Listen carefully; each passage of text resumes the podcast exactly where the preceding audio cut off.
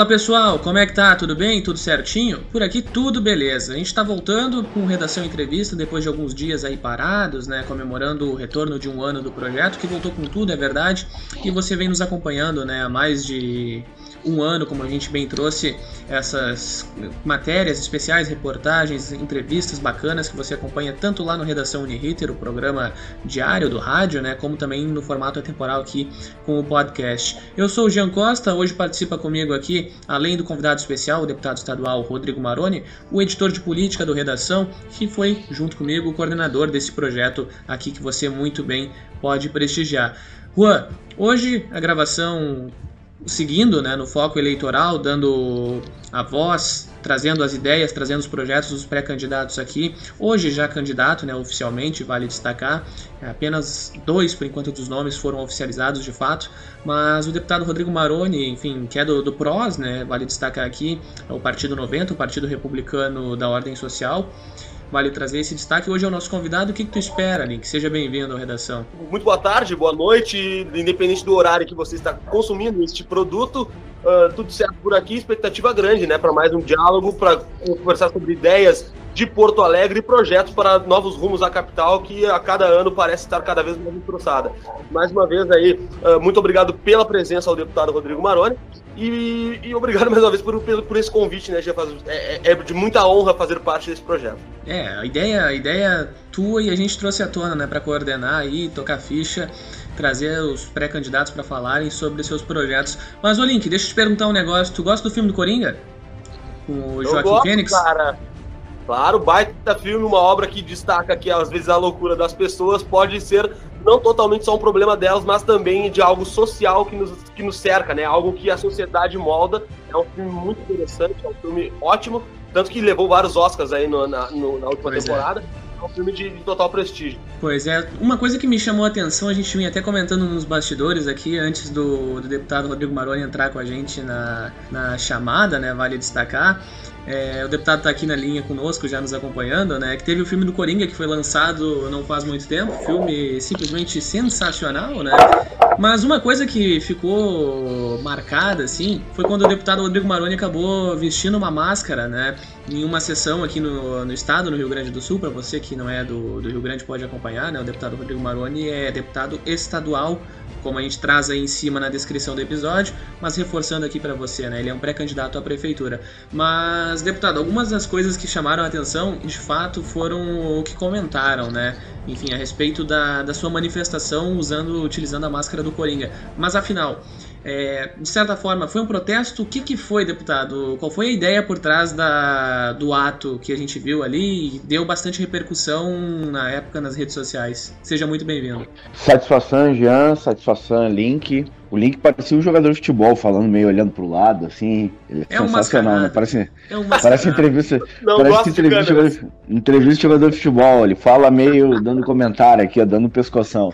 Mas, velho, achei, achei legal. Mas assim, ó. É, na verdade, cara, a história do Coringa foi muito. Foi muito repentino, assim. Eu tava. Eu tava indo pro, pro litoral, minha esposa ia trabalhar lá. Ela é defensora pública. E eu, naquelas semanas, tava meio. tava fora da rede social. Voltei pra rede social, acho que foi em, em março, fevereiro, março. E eu tava escrevendo textos, assim, escrevendo textos sobre filmes, escrevendo textos sobre. Uh, enfim, opiniões mais diversas, filosofia, psicologia, uh, legalização da maconha, outros, outras situações assim. E eu resolvi fazer o filme do Coringa numa. Assim, cara, num pedágio que eu passei, eu disse, bah, eu peguei e mandei uma mensagem para um cara que trabalha comigo e disse, bem, será que a gente consegue uma máscara do Coringa? Ele, porque compra e guarda. Que daí eu te pago segunda-feira, então. E aí foi assim que ele comprou e guardou. E aí tinha a votação do serviço público e quando eu subi lá, eu peguei todo mundo de surpresa, porque foi justamente isso, né, cara? Uma manifestação e vocês, gurizados, sabem bem, onde não tem emprego, onde não tem saúde, onde não tem segurança, onde não tem educação, nós vamos ter, nós já temos uma epidemia de coringas né, na sociedade, eu não tenho nenhuma dúvida disso. Na verdade, essa, esse reconhecimento da própria loucura uh, como um gesto generalizado, eu acho que é o mínimo que a população pode ter, que a, a sociedade, todo mundo é louco, isso é tranquilo, mas que as pessoas já estão numa fase de começar a se matar cada vez mais, isso também é muito evidente.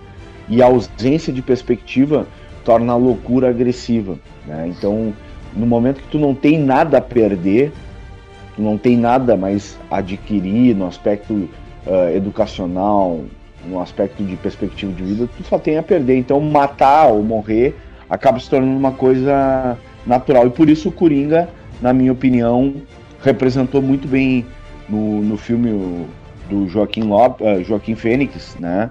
Uh, essa questão de que realmente uh, nós vamos ter uma sociedade de coringa cada vez mais, né? E com a política tirando cada vez mais da política pública, não tenho dúvida nenhuma que daqui 20 anos vai ser mais coringa, e daqui 40 vai ser mais, e daqui 100 anos mais e mais e mais coringas vão ser criados. Então, eu dei um alerta do que eu tenho certeza, inclusive, que esse aqui é mais uma vez que a gente está falando sobre isso, do que uma coisa que pode ser gravada e me cobrado daqui, se eu estiver vivo, né? Daqui 30 anos, com certeza absoluta, vocês vão poder confirmar o que eu anunciei naquele plenário. Certo, deputado. E até para começar através desse, desse ponto, né, dessa questão de sociedade em que vivemos, de toda essa insanidade que ocorre, uh, que no meu ponto de vista eu concordo com o senhor, acho que a sociedade molda isso, né? A gente tem visto uma Porto Alegre com cada vez menos projetos sociais voltados às pessoas em situação de vulnerabilidade. Nós vamos pegar, por exemplo, aqui, é, tinha a gente via muito praças e parques com escolas de futebol, uh, serviços no turno inverso à escola, e cada vez mais isso foi se perdendo. Nós vimos muito isso em gestões do, da esquerda, porque é, um, é uma gestão de âmbito muito mais social, né? E cada vez mais isso vai se perdendo na gestão do Nelson Marquesan. A gente perdeu muito isso. A gente tem, por exemplo, a FASC, né? Que é a Fundação de Assistência Social e Cidadania, se não me engano. Uh, tinha muito desses serviços e isso foi se perdendo com o longo dos anos. Eu quero saber, através do senhor, como é que a gente faz para retomar esses serviços visto que a máquina pública, o serviço público não consegue mais manter isso por questão talvez de má gestão, por questão por questões que envolvem a gestão, mas talvez também por falta de justamente dinheiro público para financiar esse tipo de projeto. Como a gente auxilia essas pessoas na retomada desses serviços, já que não a, gente está vendo que não há como?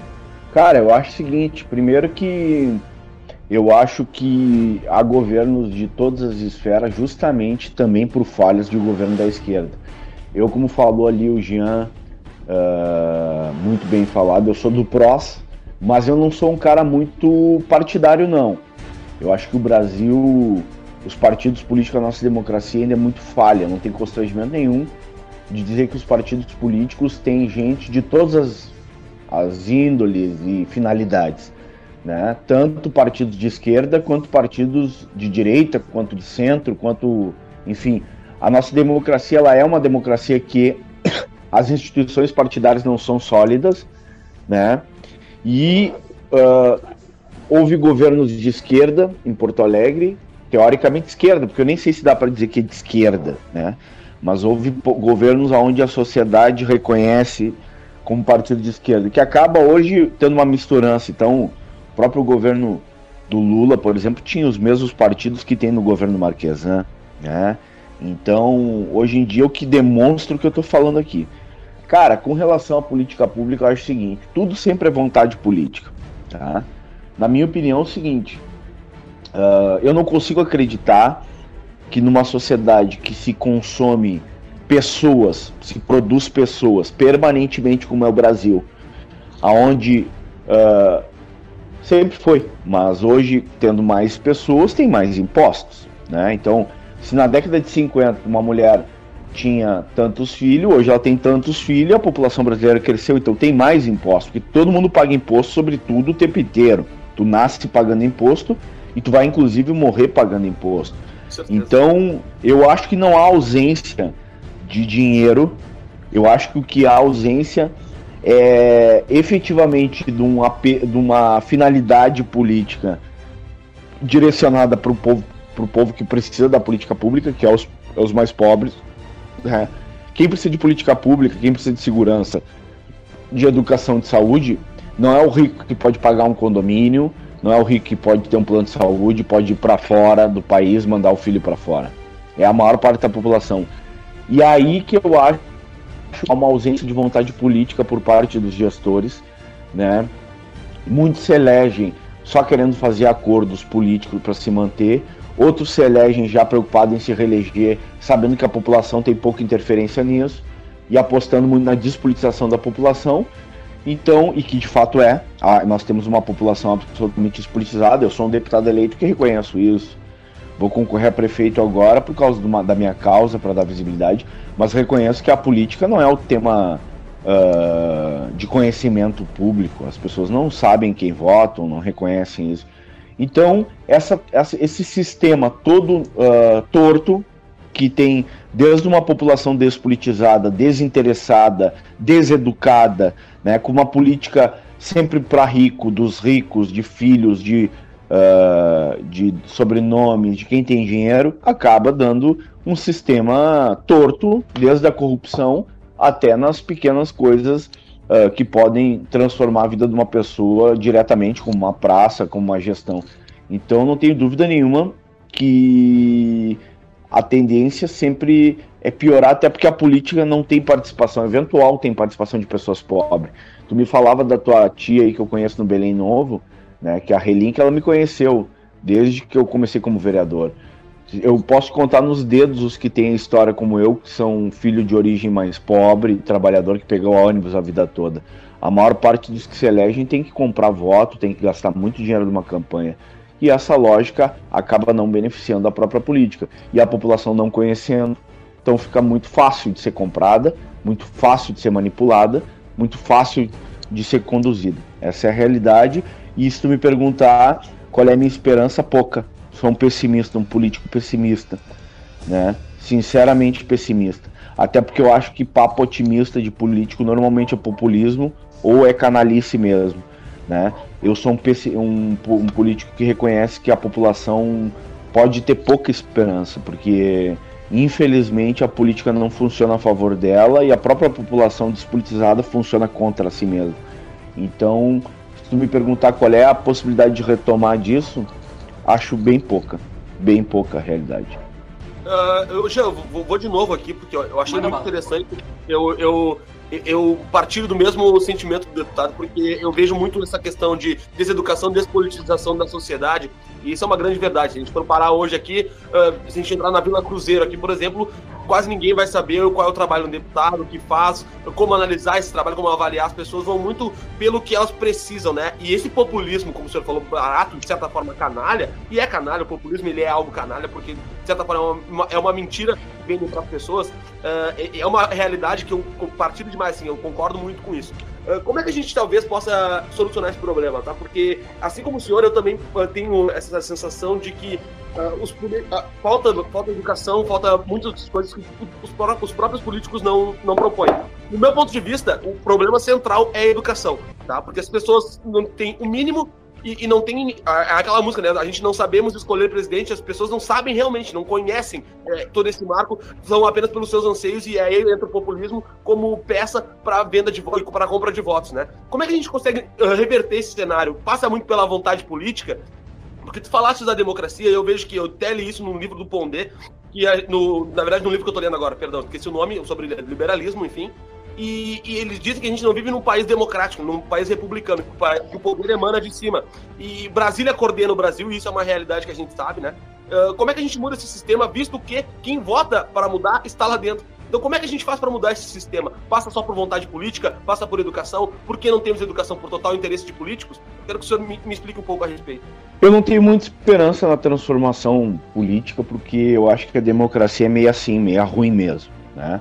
A democracia é um jogo pesado, onde quem tem mais dinheiro se elege, onde os ricos se elegem, isso não é novidade para ninguém, e onde o povo supostamente participa de uma democracia que não conhece que não sabem quem vota, que vota por marketing véspera de eleição, por uma peça publicitária, por uma boa propaganda de TV, né? Ou por uma grande campanha em dinheiro, como a gente vai participar agora da campanha em Porto Alegre.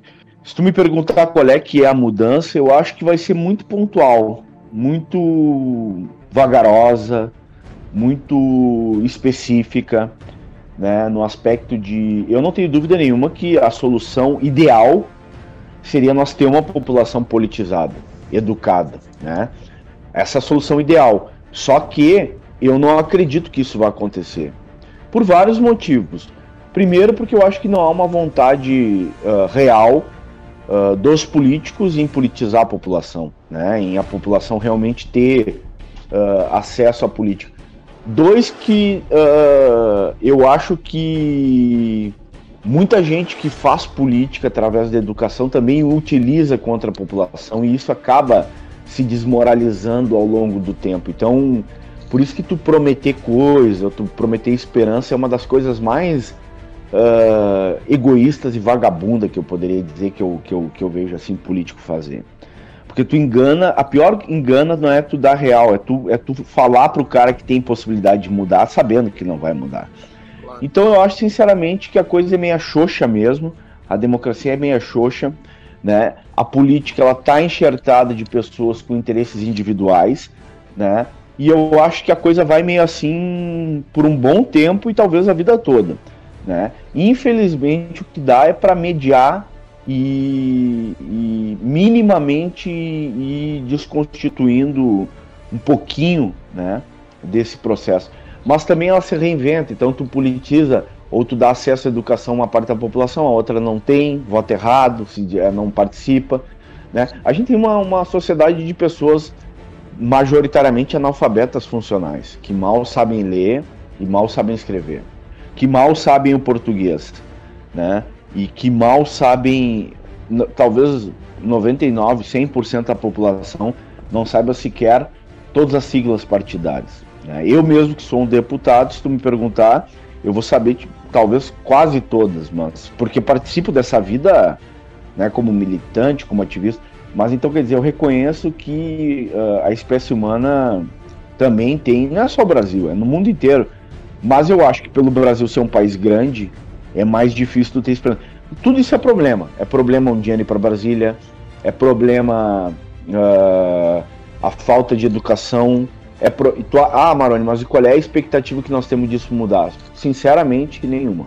Da minha parte, não vão ouvir o que não é. Entendeu? Eu não gosto de. Não gosto de político que mente. E eu não, não, não tô muito afim de entrar, não tenho muita vocação para entrar para essa turma aí. Então, acho pouca. Acho que independente da minha passagem ou não, né, eu sou mais uma pessoa que foi ativista, tive uma história, tem uma causa e tal, mas acho pouquíssima possibilidade de a gente ter alguma transformação. E sinceramente, eu acho que essa despolitização vai ser. Uh, vai ser ao longo da humanidade, vai avançar algumas coisas, outras não vai. Vai levar daqui dois mil anos, 500 anos, nós vamos ter uma população que vai se inventar. Eu acho que a ciência e a ciência evoluiu bastante, então a gente ainda se salva com remédios, coisas assim.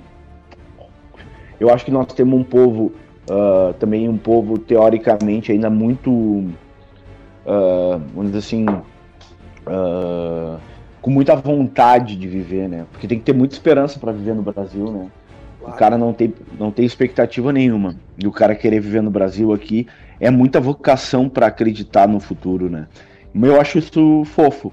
Acho isso fofo. Acho isso fofo. Pois é, deputado, a gente vem tocando nos pontos aqui, a gente falou muito da questão social, das causas sociais, entre outras questões importantíssimas que a gente traz, mas o senhor também mencionou alguns pontos, né, a respeito da de tanto na gestão né, do, do ex-presidente Lula, de terem partidos hoje, por exemplo, que estão trazendo aqui já mais para o vínculo municipal na, no governo Marquesan, mas a gente falou também sobre o povo, de certa forma, enfim, não ter esse, essa noção política, mesmo assim, ainda tem quem, é, quem acabe optando por seguir né, essa, suas linhas, seus vínculos com algum partido, por exemplo. E aí nesse ponto, ou ideologia, né, como bem preferir, mas aí nesse ponto que eu toco agora, a gente sabe que hoje o Partido Republicano da Ordem Social ele é mais, ele é mais vinculado à esquerda, né, não podemos negar, embora o senhor tenha dito que não é, de, entre aspas, puxa-saco de partido, né, mas... Nesse ponto aqui eu toco na seguinte questão, deputado Maroni, porque hoje sendo de esquerda, tá? Como é que é possível atrair esse eleitorado de centro-direita, de direita, mesmo estando em um partido desses? Como é que é possível, sabendo que, enfim, as eleições estão chegando e agora a gente tem que analisar esse, esse, esse processo que virá a ocorrer, né? Então, dentro dessas medidas, como é que é possível atrair esse pessoal sabendo de tudo que a gente comentou até agora aqui?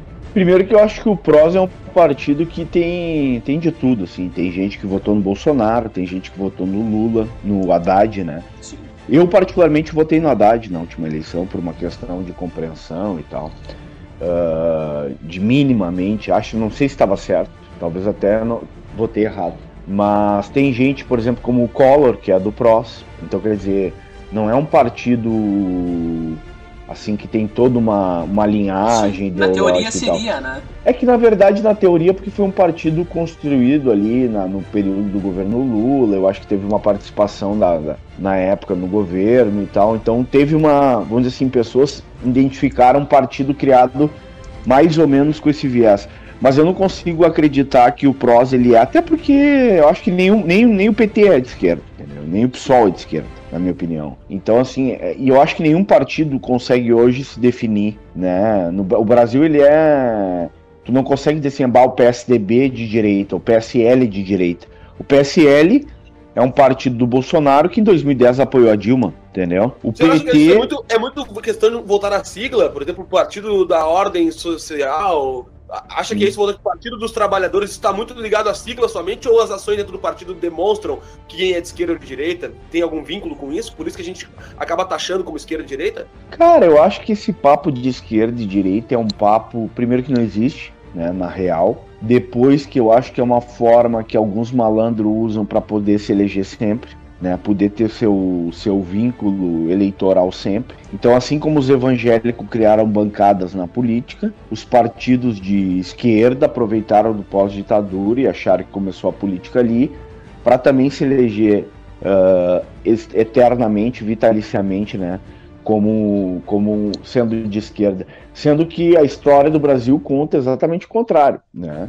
Nós temos aí hoje um, uma miscelânea de partidos onde uh, tu não tem nenhuma pessoa que não transite com outros governos. O próprio governo Lula montou uma base com partidos que são os mesmos do Marquesan. O, o próprio PSL do Bolsonaro foi do governo Lula. Em vários governos no, no, no, nos estados brasileiros, nas cidades brasileiras, estão misturados com governos do PT, do PSL, do PSTB, do PMDB. São, eu acho assim, ó, isso aí serve para dar discurso serve para as pessoas acreditar que estão seguindo uma linha ideológica, né?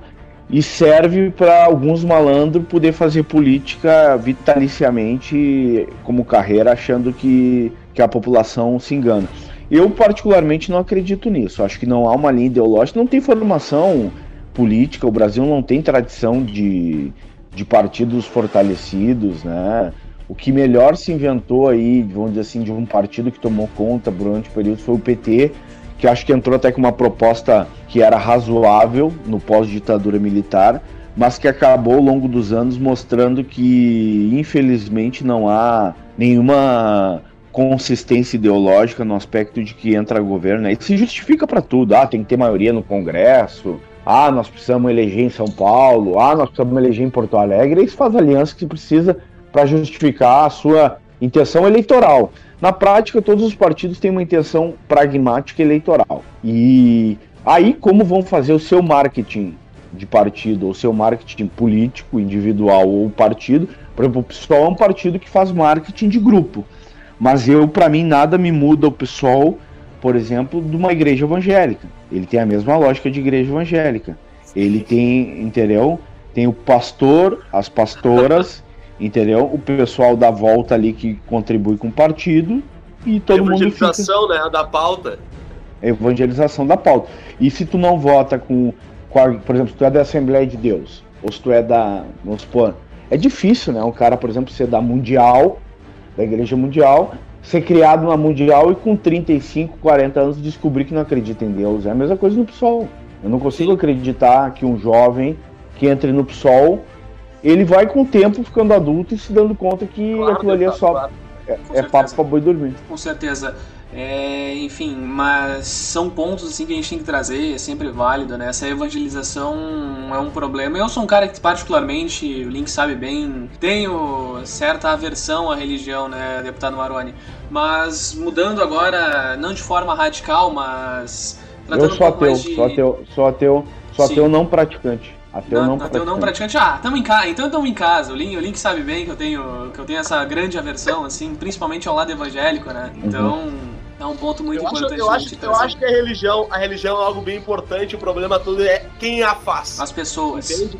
eu acho pessoas. que o mau caratismo das pessoas é o que estraga a religião. A religião, na teoria, é linda. Mas quem provém a religião é quem estraga o troço. E aí é onde eu começo a pegar nojo. Eu sou. Eu sou como é o nome? Eu sou muito São Tomé, que eu, eu tenho que ver pra crer, você tem que ver pra crer. Então eu acredito em algumas coisas, eu acho que é muito bom, eu oro com frequência, agradeço sempre, mas eu não tenho essa, essa aversidade à religião de me abraçar e dizer, não, Deus vai me ajudar. Isso é utopia total no meu ponto de vista, mas o que me irrita é essa questão da evangelização, e é por isso que eu dei risada quando o senhor falou do, do PSOL e de que é a mesma coisa que a igreja católica, porque é bem isso, né? Tu bota contrário à pauta deles e tu tá no meio, tu já é visto como hipócrita, tu já é taxado de alguma coisa, e é, é por isso que eu tô achando isso sensacional, porque eu concordo muito com as suas opiniões. Entendi? Eu, eu achei isso sensacional, numa boa. Vamos seguir. Legal. É, pois é, eu, eu, eu, tenho que concordar também com o Lincoln, assino embaixo do que ele disse aqui. Mas, deputado, falando um pouco agora do âmbito econômico, né? A gente sabe que o Estado está quebrado, está parcelando salários, né? E que isso, na verdade, o que seria futuro já é uma realidade aqui para a capital gaúcha, né? E a gente também, ao mesmo tempo, sabe que o dinheiro não dá em árvore e que Porto Alegre tem um orçamento que é considerado muito alto, né? Na casa dos 7 bilhões de reais. E ainda assim o caixa o que se fala é que é deficitário, né? Como é que a gente pode evitar isso e como é que, dentro desse, desse ponto, como é que a gente pode conseguir recursos sem mostrar os problemas aqui, por exemplo, para quem for emprestar ou financiar obras na capital, né? Além de outras questões enfim, vinculadas, porque a gente acompanha muito agora nos bastidores, tanto eu e o Juan, a gente vinha comentando sobre a adoção, né, por exemplo, que vem acontecendo na atual gestão de, de parques, de alguns locais específicos, mas como é que a gente apresenta uma proposta sem mostrar esses problemas que a gente sabe que são bastante graves? Não tem como.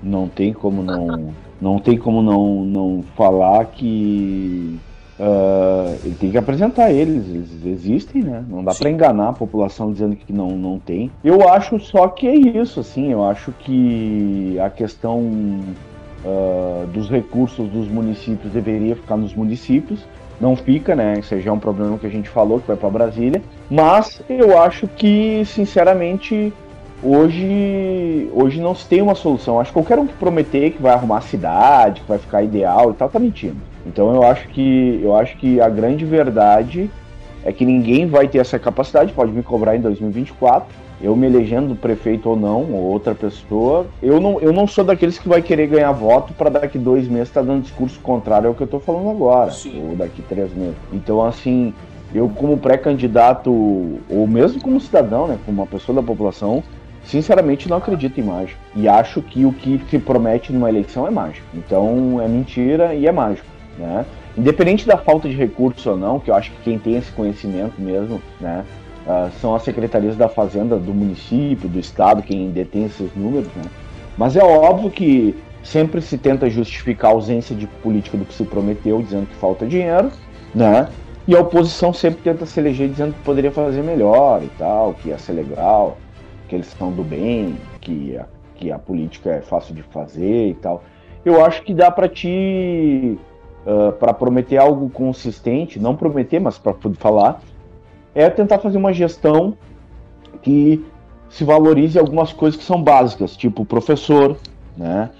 Uh, tipo guarda municipal, a brigada, no caso do estado, tipo médico de posto de saúde, né?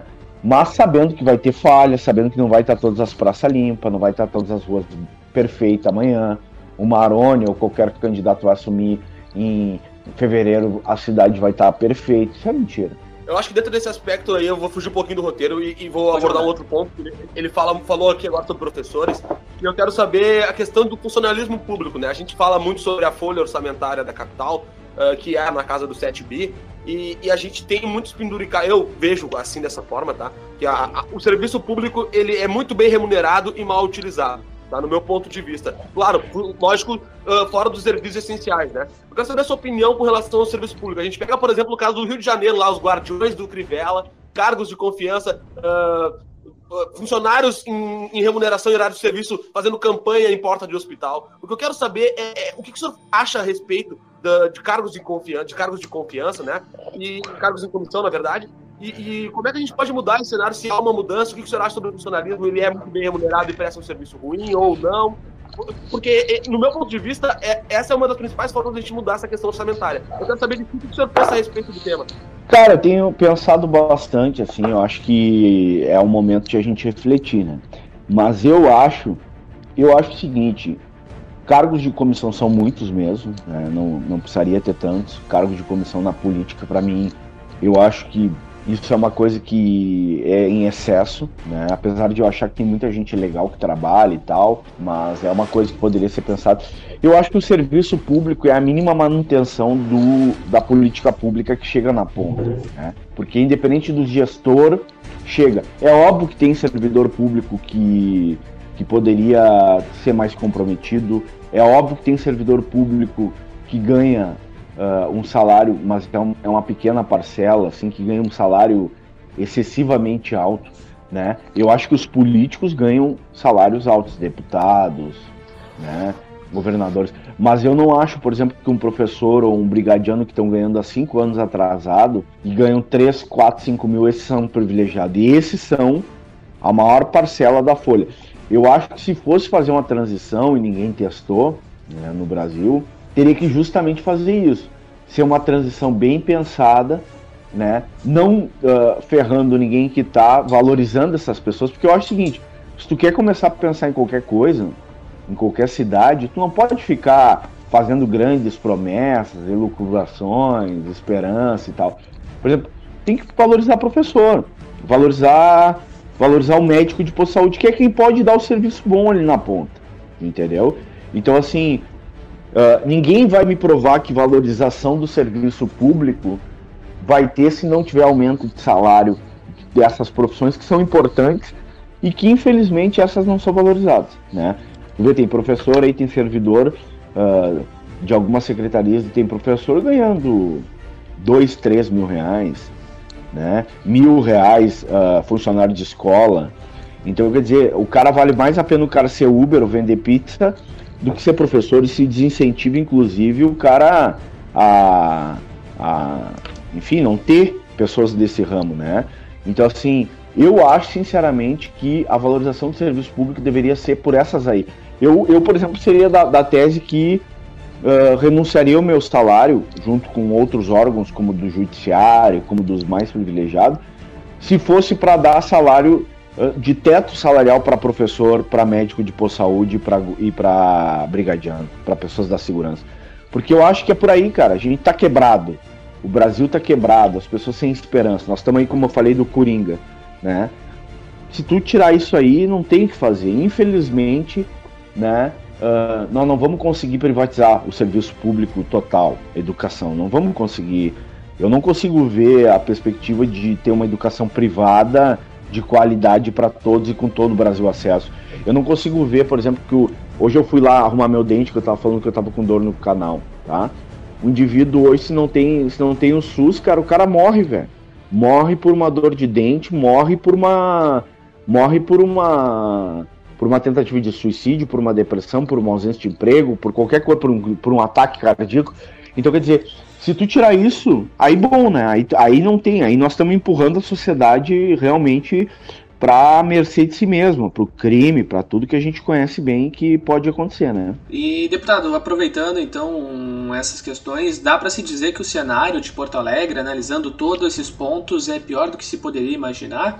Hum, eu, e eu tô desconsiderando a pandemia agora, porque a pandemia botou tudo ainda para lá, lá para baixo, né? Cara, eu acho que é um cenário muito ruim, né? Como sempre foi, na verdade, né? As pessoas tentam vender as suas marketing dizendo que já foi melhor, o meu governo foi melhor, o do PT foi melhor, o do PDT foi melhor.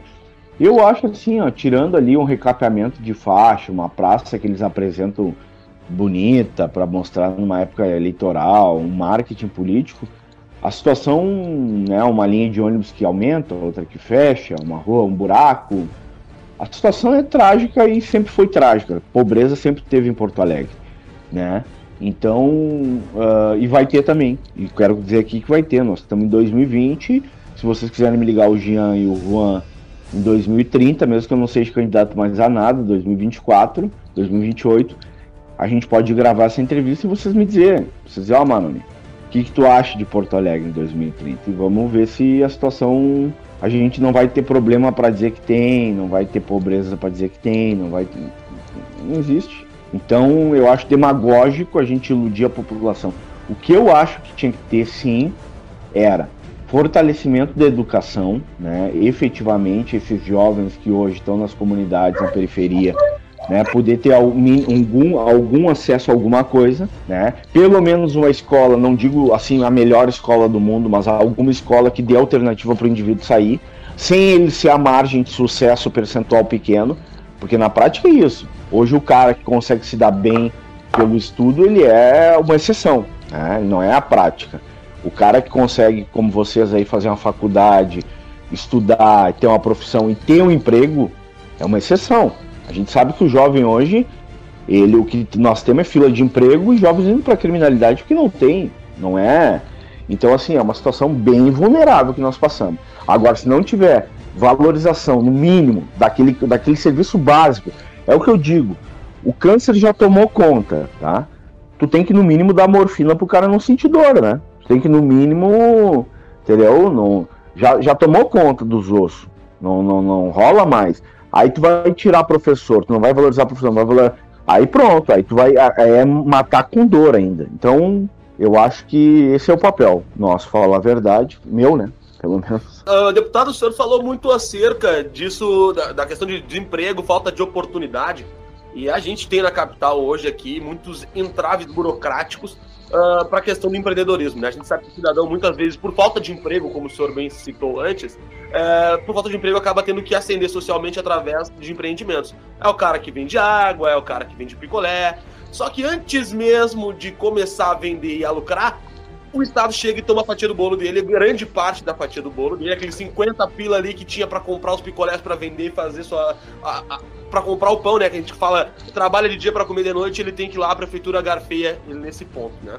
Uh, como é que a gente pode uh, ver esse cenário e, e que mudança você proporia, né? A gente tem hoje aqui, por exemplo, a MP da Liberdade Econômica, que tem, uh, que tem que conta com a boa fé do cidadão, e hoje a gente não tem isso, né? O Estado ele não conta com a boa fé do empreendedor, e a gente sabe disso. Antes mesmo de botar uma carrocinha de cachorro quente, tem que ter o PPCI, que é 200 pila, e aí fora disso tem a espera pelo corpo de bombeiros para editoriar. É todo um entrave burocrático que impede o cidadão de ascender através do seu empreendimento. Como é que a gente pode mudar esse cenário, deputado? Há como mudar? O que o senhor pensa a respeito disso? Porque eu acho que essa é uma realidade que a gente tem que tratar sobre, porque é algo bem relevante. Eu acho que o Estado brasileiro é extremamente burocrático e desincentivador, né? Des, despolitizador e desincentivador. Na verdade, ele espreme a sociedade para se ferrar mesmo, né?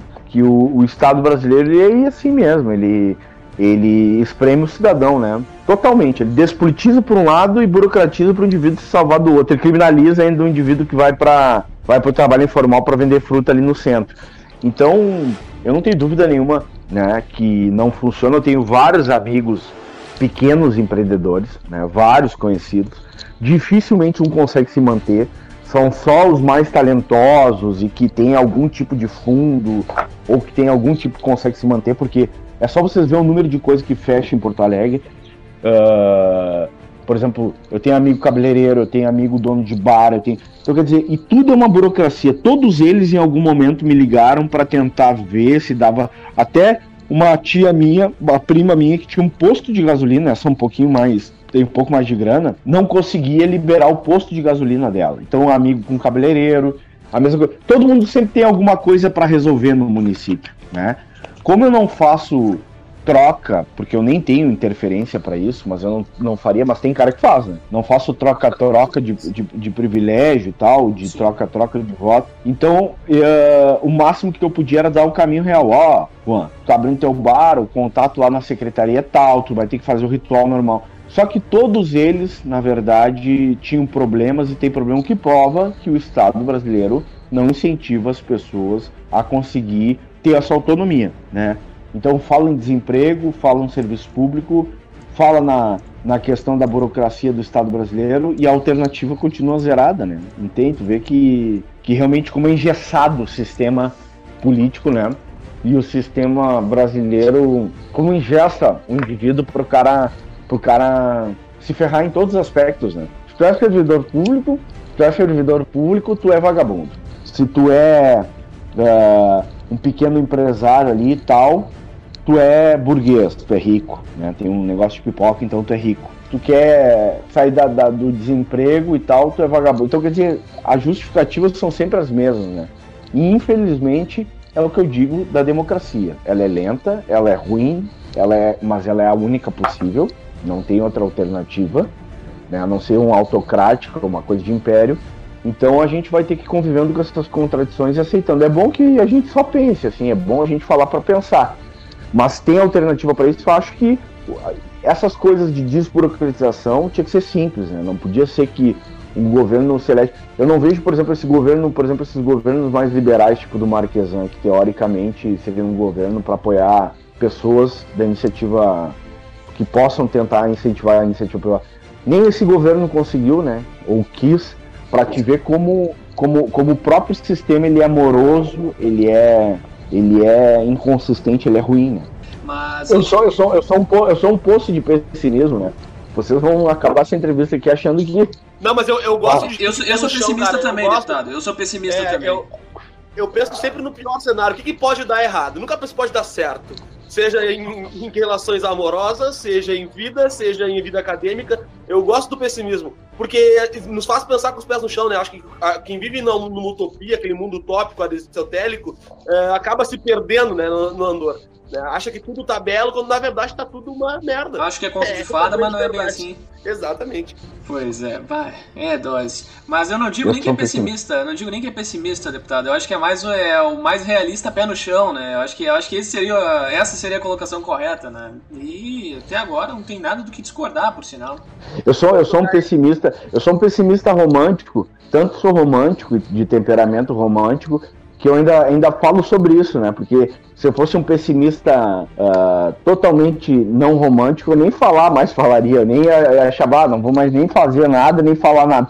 Pelo menos eu falo para as pessoas, para as pessoas ficar conscientes da realidade. Eu prefiro que todo mundo saiba o estado ruim que se vive do que ficar na, enfim, como a política é hoje, né? Eu acho que esse é o meu papel. É, numa inconsistência de ilusão, de, de promessa, de vazio. E eu acho que isso gera muita frustração, deixa as pessoas se, inclusive, se auto-punindo demais, né? O indivíduo começa a se auto-mutilar e, e achar que é um baita de um desgraçado, quando na verdade todo mundo tá é desgraçado, todo mundo tá nesse barco. Todo mundo tá na merda. É verdade. Bota nesse bar, tá todo mundo no mesmo barco e tão cedo não vão sair sem se ajudar, né? Mas analisando o cenário econômico aqui da, aqui da capital, enfim, é, a gente falou muito sobre a questão deficitária antes, mas a gente tem que tocar num ponto que é extremamente relevante, né, deputado Maroni, que são as privatizações aqui de empresas públicas na capital gaúcha. E no caso, eu começo pela Carris, né, que é uma empresa que a gente sabe que é deficitária, que não sustenta, né, que não se sustenta alguns bons anos e algumas boas gestões e frequentemente tem se debatido a respeito da de aportes financeiros né, da prefeitura municipal aqui para com a empresa, né? Como é que o senhor uh, vê essa questão da privatização e se, caso você venha a ser eleito, consideraria uh, privatizar a empresa né, de transporte público? E a gente sabe que o transporte público aqui na capital ele é bastante deficitário e inúmeros dados, inúmeros materiais trazem isso, ainda que, por mais que exista esse déficit, o serviço não seja tão ruim assim como se fale. É, eu, eu te confesso que eu, eu não conheço profundamente os números da Carris, da Carris real, né? Porque tem governo que entra, diz que é ruim, outros dizem que é bom, né? Uh, eu particularmente acho o serviço da Carris, utilizei muito a Carris minha vida toda, pegando ônibus para tudo que peguei, todos os textos que vocês podem imaginar, para ir para festa, para ir trabalhar, para ir para casa de namorada, atravessava a cidade, inclusive os T's são os que atravessam a cidade. Né? Então, muito peguei os T's e, e sempre uh, foi um serviço bacana. Assim. Eu acho que é importante essa competitividade também com o público para justamente ter comparação, né? No momento que tu tem o privado, tu tem o público, pode comparar o que é melhor, o que é pior, né?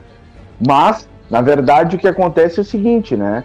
Eu acho que os serviços de ônibus de Porto Alegre tinha que se estudar uh, com realidade, não com olhar afetivo ou olhar apaixonado. Eu não tenho paixão por nada no aspecto de que ah, isso aqui não pode ser mudado, não pode ser experimentado, não pode uh, daqui a pouco ter parceria público-privada. Eu não sou o cara que acha que tem que ser uh, tudo público, né? E tudo do Estado. Mas eu acho que tem que ser um olhar que não seja politizado ou romantizado.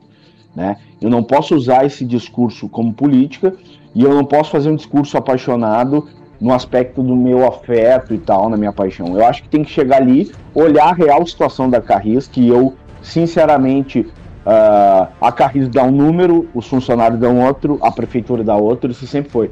O que vai ter compromisso com, uh, de mim, assim, é se a coisa está dando, uh, realmente está dando prejuízo, isso for comprovado, né? Numa, numa mesa de conversa entre todos, eu acho que não tem problema nenhum se abrir para fazer uma parceria público-privada, se for o caso.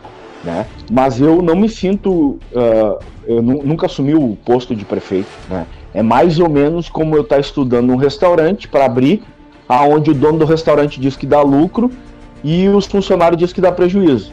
Só quando tu viver um pouco o restaurante é que tu vai saber o que, que realmente dá. Né? Os números são sempre uh, são nebulosos assim, né? Mas eu acredito sim que esse é um tema que é importante ser analisado com bastante tranquilidade e sem paixão. Né? Eu acho que o serviço público de ônibus é bom, do, da, da, da, da Carris, sempre foi. Eu pego ônibus do T2 ali desde 1991 Nunca tive problema de horário, de linha, nada, né? Uh, e, e acredito também que não teria problema privatizar se for para melhorar, se for para melhorar o serviço ou se for um valor que for, porque também daqui a pouco é um valor que se faz aí uma política para privatizar para fazer negócio em cima. Então, não pode nem querer fazer negócio em cima como muitas prefeituras fazem, em cima do lixo, em cima dos ônibus, em cima dos remédios, né? E nem ter aquela paixão adormecida, da bela adormecida, achando que tudo que é público é perfeito, né? Então eu acho que o mais importante é tu tentar uh, ter um olhar real e dialogar com a população, dialogar principalmente com, com os órgãos envolvidos, né? Mas sem interesses individuais, né? Eu tenho inclusive um vice que é do Tribunal de Contas, justamente por isso que eu queria fazer uma auditoria na Carris, real, para ver os números reais, né? Ver o que, que é real. Então, assim, eu acho que esse é o papel, chamar o Ministério Público, né? Ter consistência, não vira só pauta de política, né? Aí fica sempre o mesmo debate. Ah, o que é público é bom, eu sou de esquerda. O que não é público é ruim, eu sou de direita, sou liberal. Aí é cafona, é brega, é chato, né?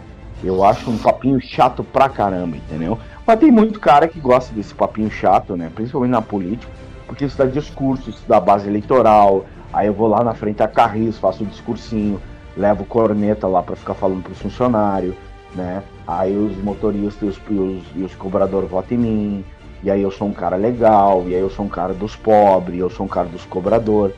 Eu acho isso cafona pra caramba, entendeu? Mas, infelizmente, isso acontece muito no Brasil. É, agora tu falou sobre isso aí, eu lembrei meu pai é cobrador de ônibus e eu tô há anos defendendo que se extingam, se extingam, né? Aí uma amiga minha, ah, mas o teu pai é cobrador, tu quer que extingam? Não, cara, eu vou pelo, pelo que é real, as coisas precisam melhorar, o serviço tá quebrado e é isso ah, aí. Daquela, nunca, porque, porque exatamente. Eu não vou ficar aqui defendendo porque o meu pai é. Não, eu quero bem no geral. E deu ponto. Eu, eu acho esse papo muito bacana por isso, assim.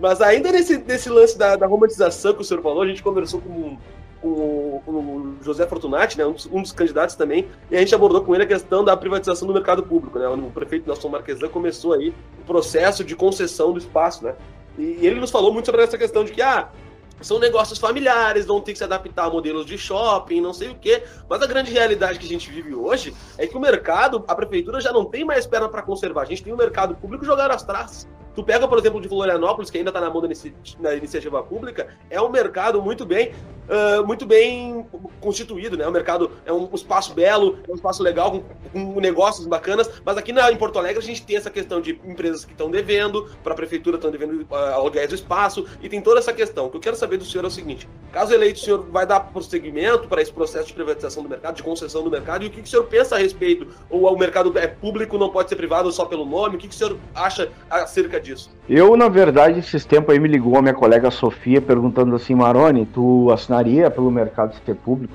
Eu falei, olha, Sofia, por ti, por ser minha amiga, eu vou assinar aqui, porque não vai fazer diferença nenhuma. Eles adoram fazer emoção e, e panfleto, né? Mas eu digo assim, ó, mas eu particularmente digo para vocês que pessoalmente não tem nenhum problema em também avaliar a situação do mercado, porque eu acho que o mercado é um açogão, né? Ah, é um ambiente histórico e Sim. tal. Ele é, né? É bonito e tal, podia. Mas, ah, mas então se ele for privado, ele é ruim? Mentira, né? Não sabe. Então, quer dizer, não se testou. Tudo que não se testou não dá para falar que é. O que o mercado público hoje tem é um açougue de peixe, né? Pronto, se tu entrar ali e ver isso, não tem, não tem nada além disso, né? Então, assim, eu não tenho nenhum processo romântico, afetivo também com o mercado público, a ponto de dizer que eu não seria favorável a gente discutir novas alternativas. Isso é mentira, eu acho que isso é contra. É que nem tu tá numa relação ruim e tu dizer, não, não vou sair desse namoro porque ele é ruim e, e daqui a pouco a pessoa que tá comigo não pode ser feliz de novo. Né? Isso, é, isso é uma forma fraudulenta de tu tentar uh, conseguir ter, ter, fazer política, como eu sempre digo, marketing político e voto em cima de setores né, que estão diretamente ligados. Se eu chegar para o Juan e dizer, Juan, olha só, entre tu e o Jean aqui, eu tô afim de dar mil reais pro Jean, pro Jean ser jornalista comigo, e tu vai ter que pagar esses mil reais. Eu tô o Juan vai, não vai... viu, deputado? Ah, que bom. O Juan, o, Juan, o, Juan, o Juan não vai gostar de mim, e o Jean vai gostar. Quando tu, tu bota as pessoas interessadas, naturalmente tu vai fazer política. Agora, se eu disser assim, Juan e Jean, vocês são sensacionais, eu vou contratar os dois pontos, tem os dois votos. Né? É verdade. Porque vocês estão. Então essa é a realidade. Ou, ou não os votos, mas as pessoas trabalhando. Então quer dizer, quando tu envolve as pessoas nos seus interesses, tu vai naturalmente ter as pessoas uh, acreditando que tu é Jesus Cristo na Terra que está aí para salvar todo mundo. O senhor, o senhor tocou em alguns pontos muito relevantes aqui. O link contextualiza dentro de, de algumas questões, assim que, caso me falhe a memória, né? Mas a gente fala de privatização muito do mercado, muito da Carrisma, a gente, a gente também não pode esquecer do DEMAI, né? Do Departamento Municipal de, de Água e Esgoto aqui da capital, que é outra empresa que. Bom, o Fortunati e a deputada federal Melchiona acabaram falando em outro momento que não, não é deficitária. Eu fui atrás aqui para pesquisar algumas questões. existe uma grande linha tênue, por assim dizer, entre o déficit e o não déficit, no caso o superávit. Mas o que se mais pude, pesquisa, pude constatar nas minhas pesquisas é que se fala desse déficit, né, de ser mais uma empresa deficitária aqui na capital. E alguns concorrentes, né, no caso aqui, destacaram esse ponto, né, mas defenderam, defenderam a continuidade. O DEMAI, além de ser deficitário por um lado, ele também tem se mostrado em determinados momentos incapaz, né, deputado Maroni, de prestar alguns serviços aqui e atender a própria população porto-alegrense que reclame muito da água, a gente sabe bem. E outra coisa que me chama muita atenção, que recentemente o Link agora me lembrou aqui, tem, tem relação com a MP do saneamento, né, que prevê aí uma facilitação de privatizações da, de estatais do setor. Como é que ficaria em sua gestão a situação? O senhor consideraria essa privatização também do DEMAI, que é já um assunto também delicado, é verdade, mas envolve toda uma polêmica aí que é constatada, né? A gente sabe que a água aqui na capital gaúcha apresenta muitos problemas, embora existam essas constatações de que não, em alguns momentos não, mas sim, também traz. E a gente como morador aqui já viu, mas vendo agora da na sua opinião, seria uma possibilidade também essa privatização? Eu quero destacar um outro ponto também, que é a questão dessa prestação de serviços, né? Porque não, não, não passa só pelo déficit, pelo superávit, porque ó, água é um serviço essencial, é o que a gente precisa para viver. Nós somos 70% água, nós precisamos disso. Então não, não tem lucro ou, ou, prejuízo, sabe? Eu não gosto de medir assim, mas eu gosto de medir pela prestação de, medir pela prestação de serviço, né? E o, e o DEMAI, ele não vem provendo um bom serviço. Eu aqui tive esse dia aqui na casa da mãe, tinha um cano aqui, ó, tem um banheiro público ali na frente, ó. Um cano estourado que ficou 10 dias, a gente contou 10 dias, sendo que tem uma estação de bombeamento a 200 metros de casa, com pessoas trabalhando e os caras diziam que não podiam botar a mão. Ou seja, a gente tem uma empresa onde trabalhadores ganham bem, porque o, funcionário, o funcionalismo público ele paga bem essas pessoas, é muito bem remunerado, e que não prestam serviço. E esse é o ponto que eu gosto de bater. Então, que a gente quer saber do senhor o que, o senhor pensa acerca disso, visto que a empresa não é só deficitária, mas também não presta um serviço, e agora com a MP do saneamento básico, a gente tem essa, essa facilitação de privatização de empresas do setor. Eu acho, cara, que é o mesmo ponto, mesma opinião que a gente está falando sobre alguns setores. Eu tendo a acreditar né? E tudo que funciona, a gente tem que ser conservador. Mas tudo que é questionável, por exemplo, serviços que possam ser questionados pela população, poderia se fazer um plebiscito, inclusive, de opinião sobre isso. A população ouvir se é bom ou não é, para a gente ter uma margem junto até as eleições, poderia ter um debate aberto sobre a questão da importância de se privatizar determinadas coisas ou não, ou fazer parceria público-privado. Como eu falei, eu não tenho voto, de servidor público da, de sindicato organizado.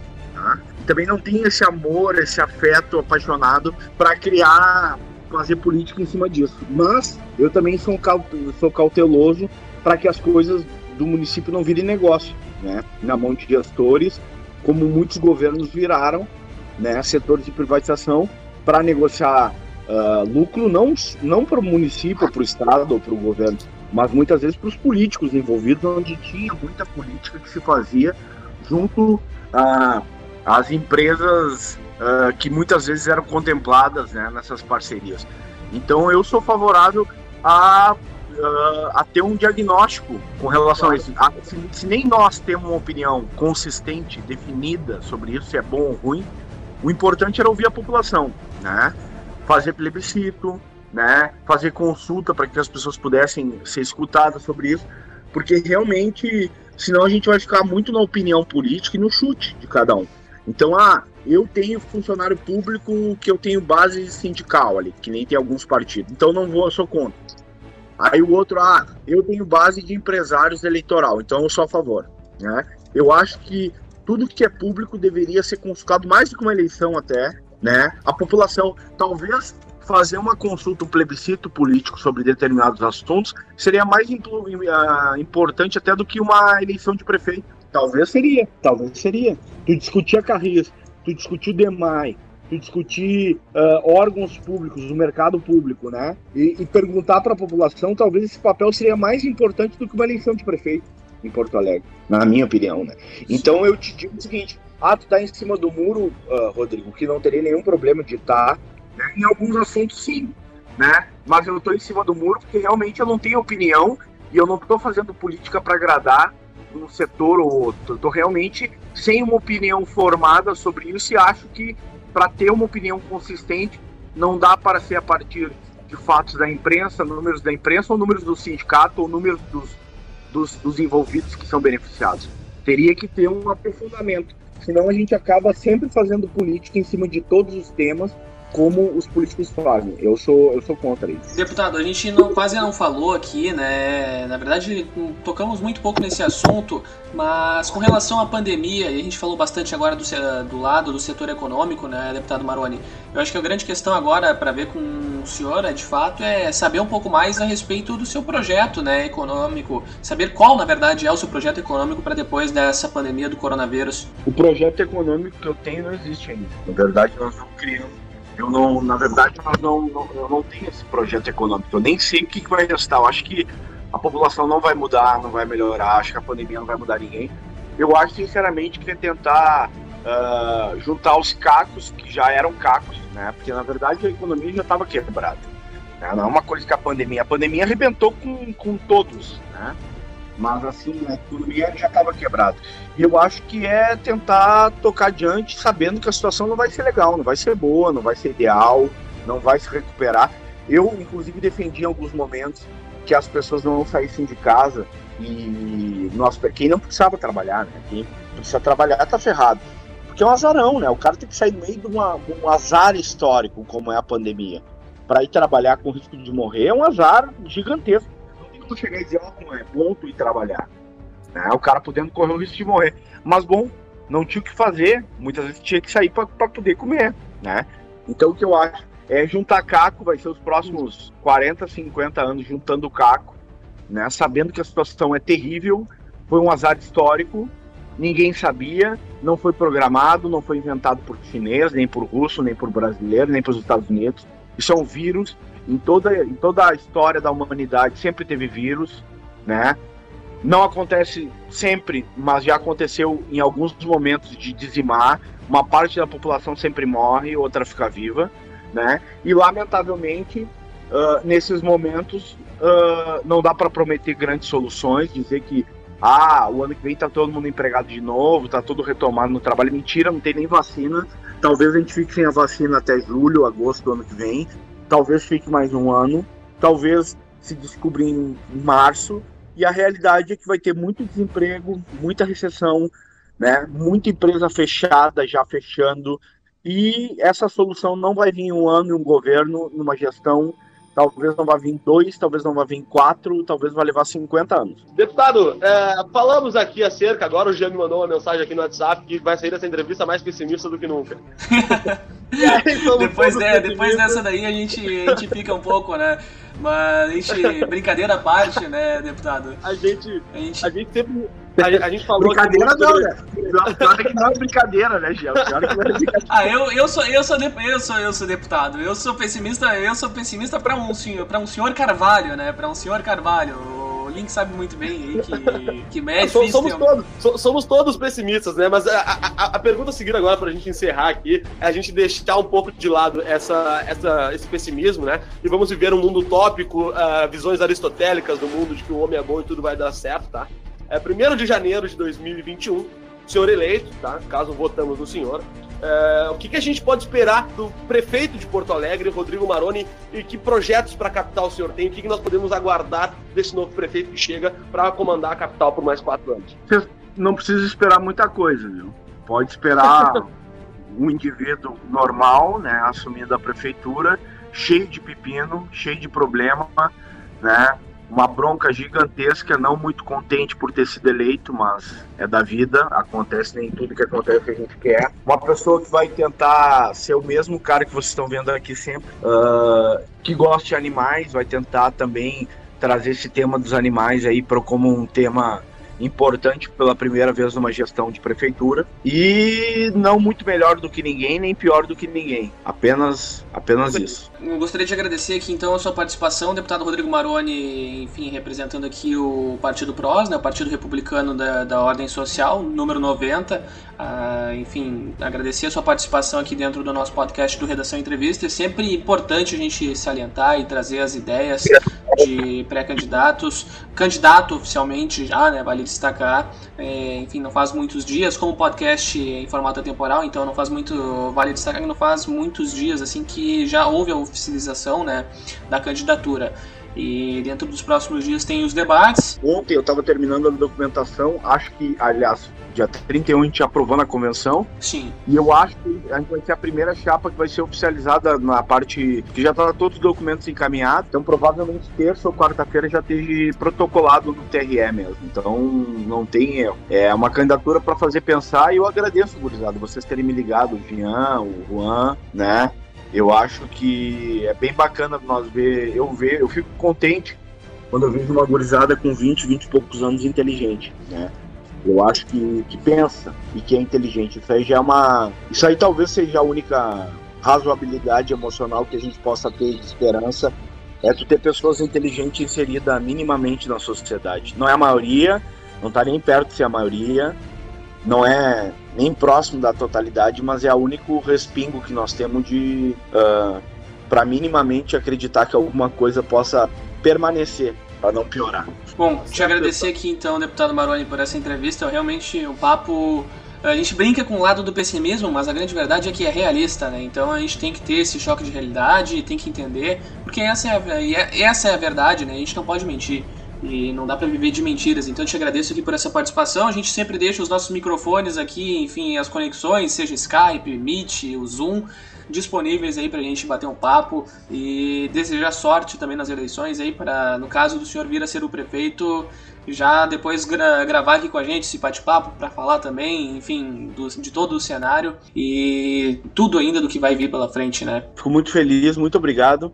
Muito obrigado, Jean, muito obrigado, Juan, né? E espero que a gente tenha outros papos assim, prefeito ou não, saibam que eu acho muito importante a gente estar tá sempre refletindo de forma alta, em grupo, em pessoas. Isso aí é uma forma minimamente tu levar uma opinião que pode ser aproveitada ou não. O cara pode chegar e dizer, bah, aquele cara falou só nada a ver, né?